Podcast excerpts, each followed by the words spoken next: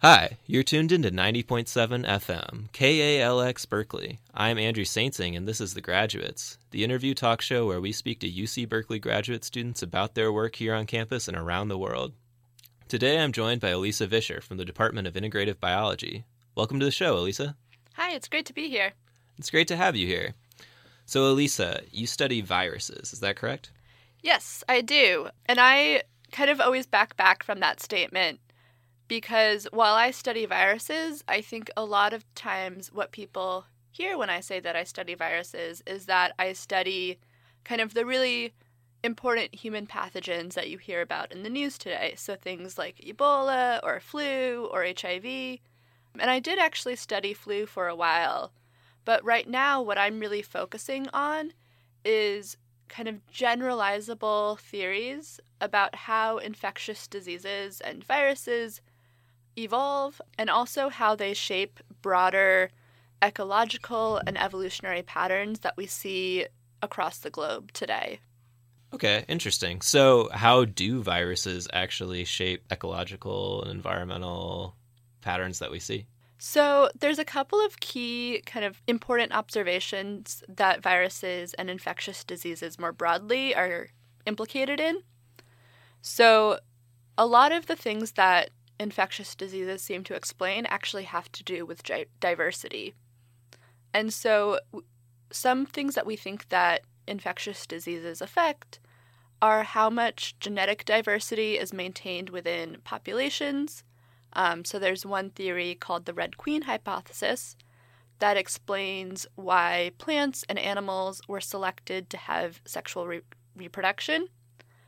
And then infectious diseases and parasites and pests more generally have also been implicated in species diversity patterns. So, one of the big patterns that we see across the globe is that tropical regions are a lot have a lot more species than temperate regions.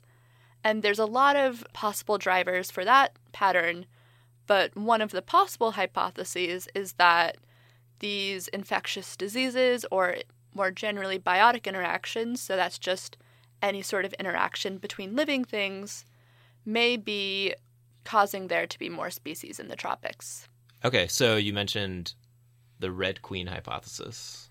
Yes. Um, what is what is that? Why is it called that? So the red queen hypothesis actually comes from Lewis Carroll's Alice in Wonderland, and there's this one quote that's in all of the red queen hypothesis papers, and it says it takes all of the running you can do just to say, stay in the same place. So that name was the Red Queen hypothesis. That name was actually originally used to describe some patterns in macroevolution. Um, so macroevolution is the study of evolution over millions and millions of years. So past the dinosaurs, through the fish, through when things were just single-celled organisms kind of macroevolution is concerned with those patterns. Right. And so the Red Queen hypothesis, that name was originally used to try to explain why species went extinct. But later on in the 1980s, the name was kind of co opted by people studying infectious diseases and parasites to explain why organisms, or species more generally, have evolved sexual reproduction rather than just clonal reproduction. And clonal reproduction is asexual. Yeah, so clonal reproduction is just that you make an exact copy of yourself, and so all your offspring are just exactly you. So when we think about natural selection, kind of one of the key tenets is that the point of natural selection, kind of what it works on, is your reproductive fitness. So, your ability to get your genes into the next generation. And so, ideally, you would just want exactly your genes. Exactly. So, if you're clonal, you're getting 100% of your genes into the next generation. But if you're, a sec- if you're sexually reproducing, then only 50% of your genes are getting into each offspring that you make. So that shouldn't be a good thing. no, it shouldn't. Um, so there was a bunch of kind of funny paper titles. Um, one of them I remember is called "Why Have Sex," and it's trying. They tried to explain why you would ever want to do that. And so, one of the key reasons that you might want to have sexual reproduction is to be able to get your genes into the next generation in different combinations. Right. So rather than having me with brown hair and hazel eyes, maybe for some reason, next generation, it would be really bad for my offspring to have hazel eyes, but they still want to have brown hair. And so through sexual reproduction, I could possibly make some offspring with brown eyes and brown hair. So sexual reproduction is like taking whatever you have right now, throwing it all against the wall, and seeing what sticks. Yeah, well, throwing it in with your mate's Right, right. genes and seeing Getting what sticks. mate to- exactly. yeah. yeah, so you're just mixing it up, kind of trying a different couple different combinations, and hopefully some of those combinations will be better at the future environment than the exact clone of yourself would be. And so one of the big questions there was what sorts of environments make it so that you really want to mix up your genes that way? Because a lot of kind of climate change or seasonal change that happens fairly slowly. Well, except now, right, with climate Yes. change. yeah, so I mean, nowadays it actually would probably be really good to be able to switch up your genes very quickly as fast as you can to keep up with climate change. but historically, that hasn't yeah, been the case. but historically that hasn't always been the case. And climate change still is often happening over multiple generations of an organism, or not of an organism, multiple generations of a species. And also, it tends to be more directional. So that means it's oh, it's getting hotter for a long time, or it's getting colder for a long time. And sexual selection can only really be selected for in a population if kind of the direction of the selection is changing every single generation. So if one generation it's good for me to have brown eyes, that must mean that the next generation it's good for me to have hazel eyes and then brown eyes again and then hazel eyes again. And there's not a lot of things in kind of abiotic, so your temperature, your precipitation, there's not a lot of things in those sorts of selection selective pressures that change the direction of their selection every single generation. And so the main thing that people realized might be changing the direction of its selection every generation were infectious diseases or pests or parasites more generally, where if you have a virus that's specifically involved to infect a certain genotype, then being able to change your genotype every generation will allow for you to escape from that virus because that virus will be trying to evolve to match whatever genotype is most common in the population. And so if you're clonal, it's really easy for a virus to keep up with the clonal population because viruses and bacteria have much shorter generation times than humans or plants. So a virus will have hundreds and thousands of generations to try to adapt in just one human generation. right. So, one way that plants and animals, host species, can keep up with viral evolution is to be able to sexually recombine their genes to make new combinations. And so that means that whenever the host is reproducing, it has a whole new set of genes for the virus to try to catch up to again. Okay. So viruses are very important for maintaining genetic diversity that we mm-hmm. see across the world. And then going back, you also said that viruses play a role in shaping genetic diversity across the world. Differences in species diversity, actually, is what you said. Yes. Across the world. And can you tell us a little bit more about that too? Yeah, so one of the patterns that we've seen in nature for a really long time now is that there are way more species in tropical regions than temperate regions. So, tropical regions are everything around the equator, and temperate regions are the things closer to your north and south poles. And so, there's way more species there in the tropics, and there's been a ton of hypotheses for why this might be the reason. So, one hypothesis is just that climate has been a lot more stable there. Another hypothesis is that they're just warmer and maybe get more sunlight, and so there's just more energy and resources in the tropics. But another really promising hypothesis is that biotic interactions, so again, interactions between living things, are what actually drives this higher diversity in the tropics. So we think that if biotic interactions are stronger or more specialized in the tropics, then that means that there's a advantage to being rare. So one of the big kind of areas that this hypothesis is used is to explain tree diversity. So why do tropical rainforests have so many different species of trees? I mean, this is called the Janzen-Connell hypothesis.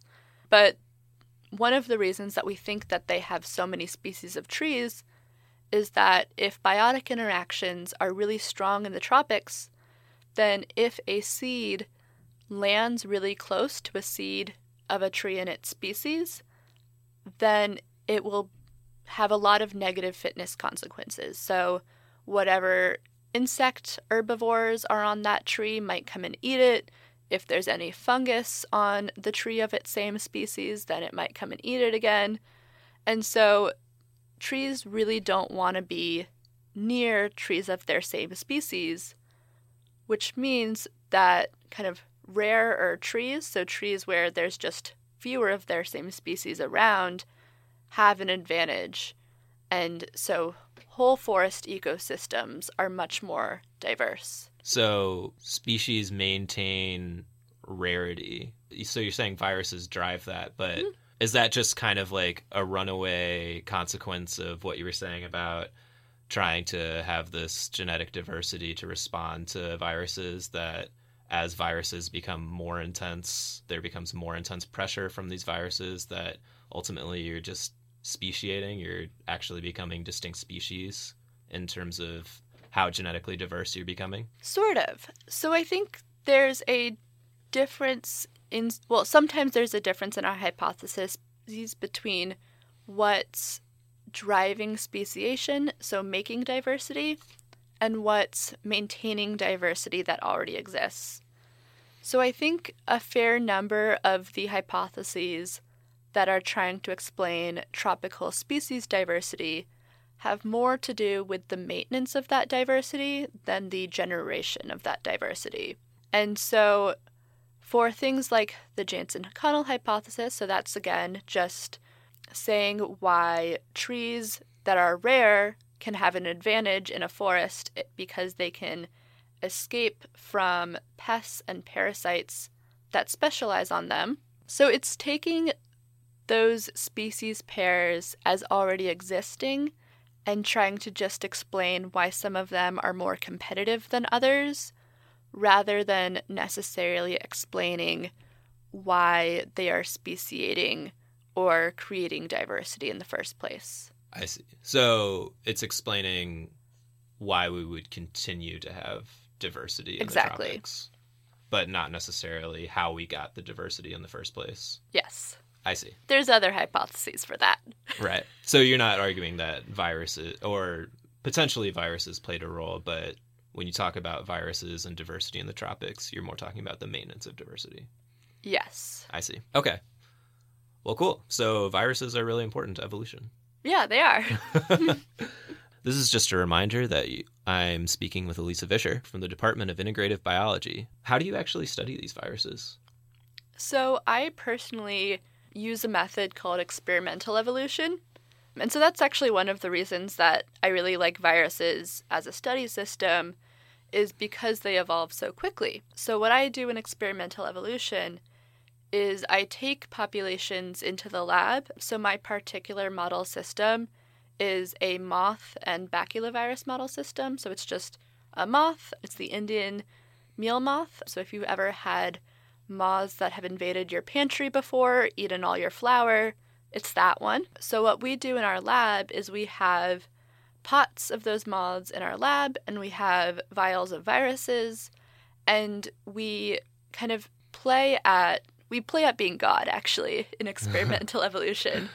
we basically set up populations with some sort if we want to ask some sort of question we set up populations of moths and viruses under some different environmental condition and then we see how they evolve to meet that condition I see. Wow. Does it make you feel really powerful?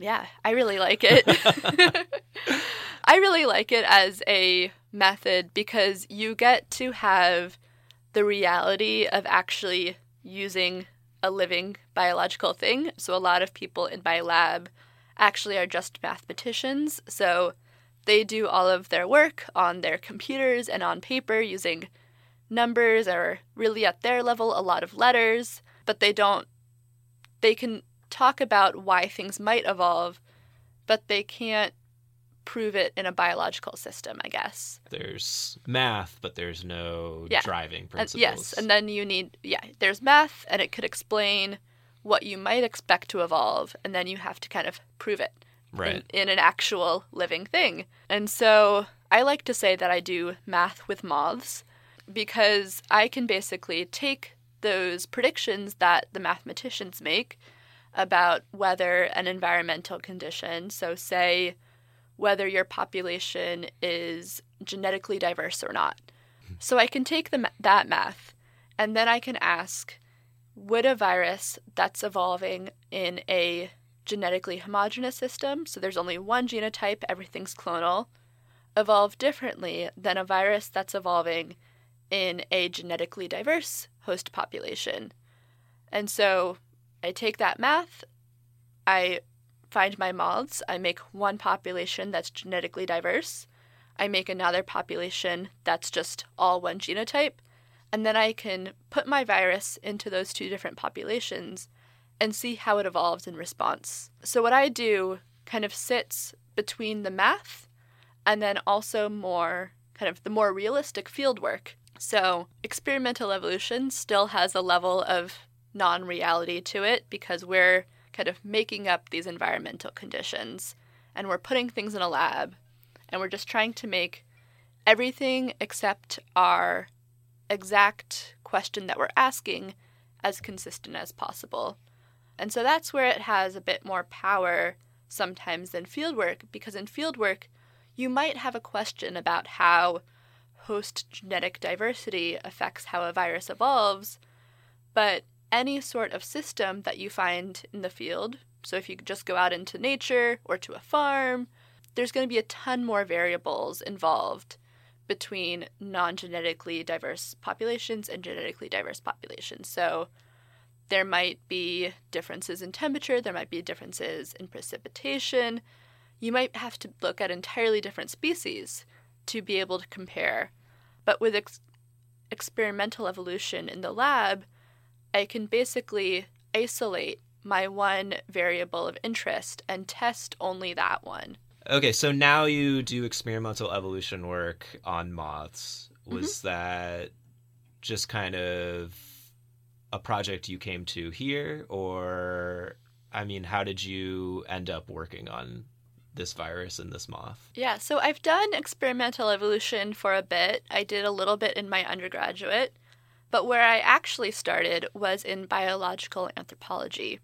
So I, like many, so you did used to study humans. I did used to study humans, and I've studied human. Inf- I don't hate humans. well, that's in, good. in theory, I will always keep some sort of human bent to my work.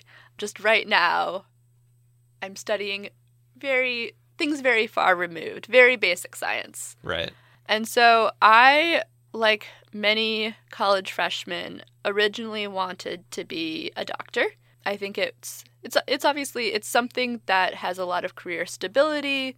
It's something that kind of allows you to do a bit of science, but a little bit through my freshman year, I started actually shadowing doctors and I realized that it didn't allow that being in medicine as a MD probably wouldn't allow me to kind of explore questions the way that I wanted to.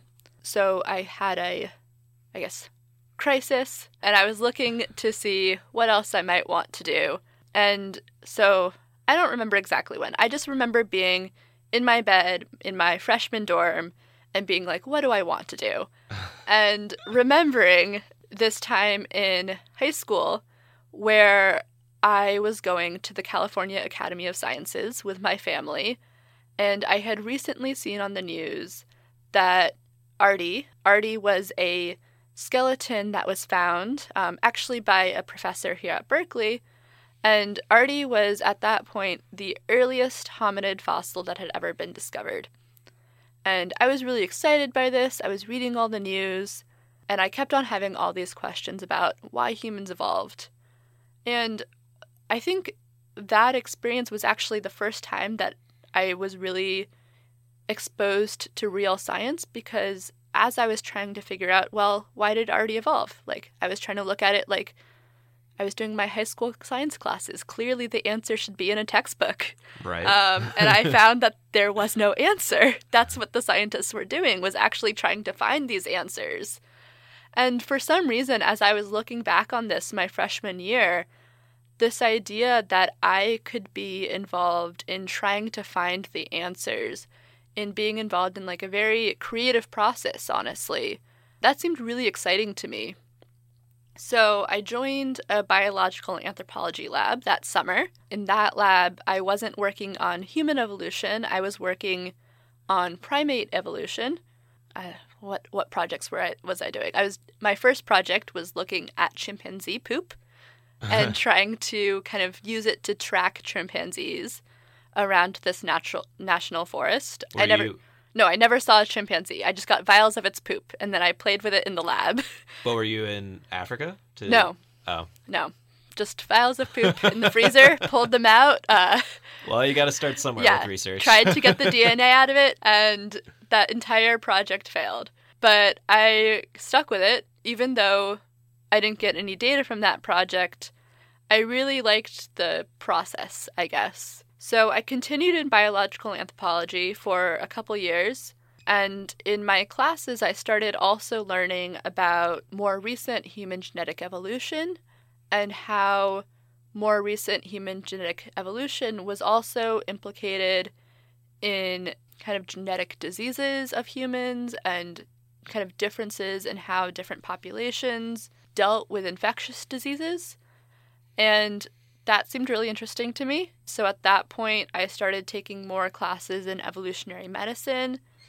And at one point, I was like, so I've been learning all of this from the human side. I can either do a lot of genetics in the lab, or I can, I guess, try to like dig up human fossils in the in the field. Or I'm also really interested in how evolution impacts infectious diseases. So I decided to join a lab that would allow me to look at how evolution impacts infectious diseases from the viruses side rather than just the human immune system side. So I joined another lab my junior year. And in that lab was actually where I got started with experimental evolution. So that lab was working with viruses and bacteria. So they were working with bacteriophage, which is a type of virus that infects and kills bacteria. And that lab, I started doing experimental evolution on these very kind of like basic science theoretical principles. And I really loved it. I really loved the methods of experimental evolution. I really liked how it seemed like I could be very creative with what questions I came up with and also kind of designing experiments to try to test them. And so I decided that I wanted to stay on the infectious disease side of things. Um, and then once I graduated college, I didn't want to go straight to gra- straight to graduate school. I kind of had decided I had made my final decision that I wanted to do infectious diseases kind of towards the end of things, a little bit past when I would have wanted to start applying to graduate school. Right. And I also just wanted a little bit more experience and emotional maturity, I guess, before going into graduate school. So I applied to be a research technician and I joined a lab at University of Michigan that was studying flu evolution because I also wanted to explore what more applied infectious disease evolution looked like since I had done very basic science infectious disease evolution. And so I worked with flu for two years. And then I started applying to graduate school and came here to Berkeley. How'd you pick Berkeley? Oh dear, should I say this? um, so I made some interesting decisions, I'll say, applying to graduate school. Um, so I started emailing a lot of professors and getting in contact with them. And I think at this point, I had decided that I wanted to go back into more basic science infectious disease evolution. So I realized that I really liked being the one to come up with these more theoretical questions rather than trying to explain actual applied infectious disease systems. And so, as I was looking around at different graduate schools, my current PI, Mike Boots, had actually just been hired at Berkeley. So I had been checking Berkeley's website a couple times because I'm from California. It's a very good department. I was like, well, this would be a great school if it has someone there for me. And the first couple times, it didn't have anyone here for me. But then, kind of all at once, both Mike and Britt, um, Britt Koskella, were hired. And suddenly, Berkeley seemed like a really great option. And so, when I was reading about Mike Boots's work, I really liked kind of the type of question he was asking, the fact that the lab looked at these very theoretical infectious disease questions. And I ended up Skyping with him. I really liked the model system. I like the moths. Um, they're, a pr- they're a pretty good system. You don't feel as bad about killing them as you do with mice. you can see them a little bit better than you can see bacteria and bacteriophage. So by the time applications came around, I actually only applied to Mike Boots's lab, which was a choice. I'm not sure I would recommend it broadly. I but, mean, I guess you had been in touch with him. You felt uh, confident. Yeah, I'd been in touch with him for quite a bit at this point. And I personally know that I'm very stubborn, and my mother has told me that I'm very stubborn. and at that point, I just really wanted to come to the Boots Lab. And I figured if it didn't work out the first year, I would make more sensible decisions the second year and apply to more labs. And luckily, I got in and I came here. Well, that sounds like a good way to get here. Yeah. and now you're here and you're investigating experimental evolution and these Mm-hmm. moths, and you're in your third year. I'm in my third year, yes. And do you have plans for life after graduate what school? What happens afterwards? Um, I will say I have a lot of plans, um, just because I'm in. I am the type of person who will plan out three 10 year plans and then make rapid decisions between them. But yeah, so I think I personally really want to stay in academia. I want to stay as a research professor. Um, of course, that's a very tough career path to get into, so, you know, I might have to make some other choices. But right now, I'm definitely, you know, trying to get my PhD in the next two to three years, go on to do a postdoc, maybe two, maybe more. I don't know. Just because that's the way it works in the job market. Yeah, it's I mean, it's the way it works and then I also I think there is a lot of value in exposing yourself to different lab systems, to different lab cultures, to like different both intellectual cultures and also I guess more like you know, mentorship and those sorts of cultures so that you can I guess, create an individual identity for yourself as a researcher and be able to kind of combine the intellectual perspectives of a number of different groups to make your own research program. So I'm personally actually pretty excited about doing postdocs and kind of doing random things, learning new things, doing cool science. Um, yeah. Yeah. That sounds cool. And then after that, you want to get an academic job, a tenured track professorship. ideally. Yeah. Yeah, we'll see how that goes. Well, I wish you the best of luck in that Thank pursuit. you. Uh, we're about out of time.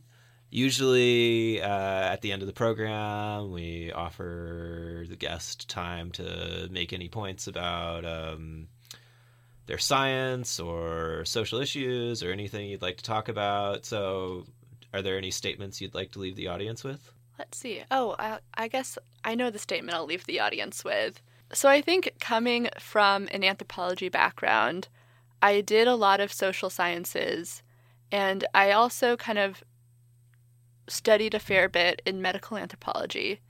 And I think we often think that our bio- that biology that we study is really apolitical and divorced from kind of social issues. But I would like to say that infectious diseases are inherently political.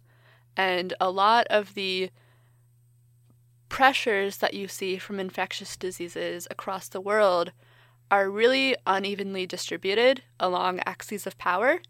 You see things like huge infectious disease burdens in parts of Africa, in parts of Southeast Asia. You see that infectious diseases are worse with political instability. With emerging infectious diseases like HIV, you found you see that we had an epidemic that reached across the globe and infected millions of people before political entities did anything about it because it was infecting people who were already marginalized by society.